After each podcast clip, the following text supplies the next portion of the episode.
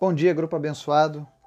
Estamos aqui mais uma manhã reunidos nesse dia 26 de 6 de 2020, onde teremos mais um estudo da palavra do Senhor para as nossas vidas.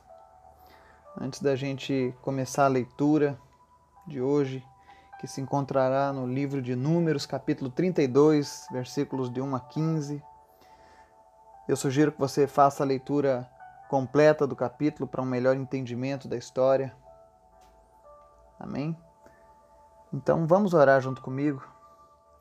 Pai, muito obrigado por essa manhã. Obrigado por mais um dia, Deus, em que nós podemos experimentar a tua misericórdia. Por mais um dia onde o Senhor tem a oportunidade de renovar a esperança nas nossas vidas. Nossa oração nessa manhã, Deus, é que venhamos a colocar os nossos olhos nas tuas promessas, nas tuas palavras em tudo aquilo que o Senhor tem para nós, Deus. Que de uma maneira sobrenatural, Senhor, tu nos fortaleça para que as más notícias deste mundo, para que as coisas ruins que estão assolando a nossa terra, a nossa nação, não venham de alguma maneira afetar, Deus, a visão que temos do Senhor em nossas vidas. Que pela fé nós possamos contemplar as vitórias que o Senhor tem preparado para cada um aqui presente, Pai. Eu peço, Senhor, em nome de Jesus, que o Senhor esteja visitando agora cada pessoa que está ouvindo essa mensagem e que o Senhor esteja, meu Deus, suprindo ela em todas as suas necessidades, Pai.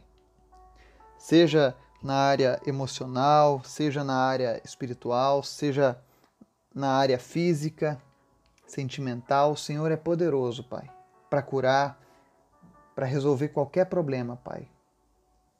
Então nós clamamos a Ti agora, Senhor. Venha sobre nós, Espírito Santo, nos visita, nos encha da Tua presença, que nós possamos nessa, nesse dia sentir a Tua presença de uma maneira sobrenatural, que nós possamos ser tomados pela Tua alegria, pelo Teu amor, Senhor. Que a Tua graça abundante venha sobre nossas vidas nesse momento, Pai. Que venha nos renovar para que nós possamos ter um dia abençoado, um dia do qual nós possamos olhar para trás e ver o Senhor em todas as as áreas da nossa vida, Pai. Obrigado, Deus, por estes momentos que o Senhor tem nos propiciado.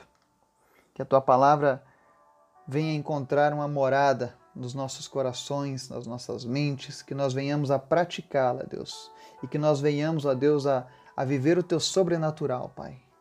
Em nome de Jesus. Amém. A palavra de hoje começa assim: E os filhos de Ruben e os filhos de Gade tinham gado em grande quantidade, e viram a terra de Jazer e a terra de Gileade. E eis que o lugar era de gado.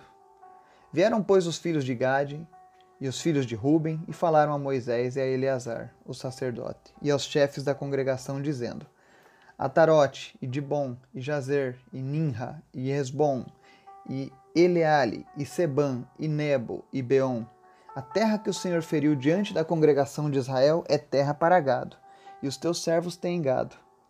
Disseram mais: Se achamos graça aos teus olhos, desce esta terra aos teus servos em possessão, e não nos faça passar o Jordão. Porém Moisés disse aos filhos de Gade e aos filhos de Ruben: Irão vossos irmãos à peleja e ficareis vós aqui? Por que, pois, desencorajais o coração dos filhos de Israel, para que não passem a terra que o Senhor lhes tem dado? Assim fizeram vossos pais quando os mandei de Cádiz Barneia a ver esta terra. Chegando eles até o vale de Escol e vendo esta terra, desencorajaram o coração dos filhos de Israel, para que não entrassem na terra que o Senhor lhes tinha dado. Então a ira do Senhor se acendeu naquele mesmo dia e jurou, dizendo: Que os homens que subiram do Egito, de vinte anos para cima, não verão a terra que jurei a Abraão, a Isaque e a Jacó, porquanto não perseveraram em seguir-me, exceto Caleb, filho de Jefoné, o quenezeu, e Josué, filho de Num, porquanto perseveraram em seguir ao Senhor. Assim se acendeu a ira do Senhor contra Israel, e fê-los andar errantes pelo deserto, quarenta anos, até que se consumiu toda aquela geração que fizera mal aos olhos do Senhor. E eis que vós, uma geração de homens pecadores, vos levantaste em lugar de vossos pais, para ainda mais acrescentar o furor da ira do Senhor contra Israel. Se vós vos virardes para segui-lo, também ele os deixará de novo no deserto e destruireis a todo este povo. Amém. Aqui na passagem em Números 32, nós vemos que a tribo de Ruben e a tribo de Gade foram até Moisés e lhe pediram para ficar em Gileade. Era uma terra que ficava do outro lado do Jordão, por onde passariam as demais tribos de Israel, para por fim herdar a terra prometida. Isso lhes foi permitido, mas não era a soberana vontade de Deus. Este episódio nos mostra que, mesmo tendo um plano superior para nossas vidas, Deus muitas vezes permite que paremos onde julgamos ser o melhor. Por melhor que Gileade fosse, ela não chegava aos pés de Canaã. Por mais próxima que estivesse, não era o lugar da promessa.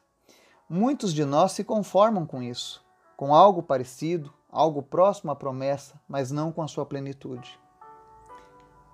Eles andaram 40 anos no deserto, viram batalhas e alguns ainda tinham medo de avançar. Lembremos que os que não confiavam morreram sem a terra prometida. Experimentaram milagres, foram cuidados por Deus, mas não obtiveram o maior prêmio.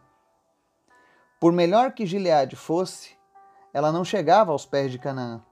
Por mais próxima que estivesse, não era o lugar da promessa.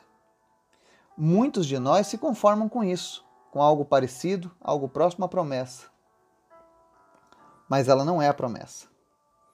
O lugar prometido é melhor que o lugar onde nos encontramos. Tem uma frase que eu ouvi e que faz muito sentido na nossa vida com Deus, que diz assim: Para quem não sabe onde quer chegar, qualquer lugar serve. Quando nós não temos um direcionamento de Deus na nossa vida, na nossa caminhada, quando eu e você não conhecemos as promessas de Deus, Qualquer lugar que nós estivermos vai ser bom. Talvez você esteja estacionado em um ponto da sua vida e você esteja até mesmo grato a Deus por isso. E tenha dito: Olha, esse lugar aqui é o lugar que eu queria. Posso ficar aqui, Senhor? Porque eu me sinto tão bem nesse lugar. Afinal, ele tem tudo a ver com, com o que eu faço, com o que eu possuo. O erro desses dois líderes da tribo, de Ruben e de Gad, foi esse. Eles andaram muito tempo naquele deserto. E quando eles viram uma terra fértil, uma terra boa para gado, eles pensaram: é, esse é o lugar prometido para nós. Muitas vezes nós vamos fazer o julgamento errado sobre o que é melhor para nós. O melhor para nós é aquilo que Deus prometeu para nós. A palavra de Deus diz que a bênção do Senhor enriquece e não traz dores. E por que, que ela fala isso? Porque apesar de ser um lugar lindo, maravilhoso, o lugar que eles haviam escolhido, Gileade foi uma das primeiras terras a ser devastada pelos inimigos de Israel. As duas primeiras tribos a desaparecerem da história dos seus territórios foram justamente essas duas tribos que achavam que aquele ali era o melhor lugar. E eles eram obstinados e Deus permitiu com que eles fizessem isso. Vocês querem ficar aqui? Tudo bem, fiquem. Mas não era esse o lugar que eu tinha para vocês, o lugar que eu tinha era muito melhor. Eu quero que a gente aplique isso para as nossas vidas nesse dia. Será que o lugar que você se encontra, por mais que pareça lindo, maravilhoso, te faça se sentir bem, seguro, será que é esse o lugar que Deus prometeu para você? Ou será que você precisa caminhar mais um pouco? Pense nisso. Persevere.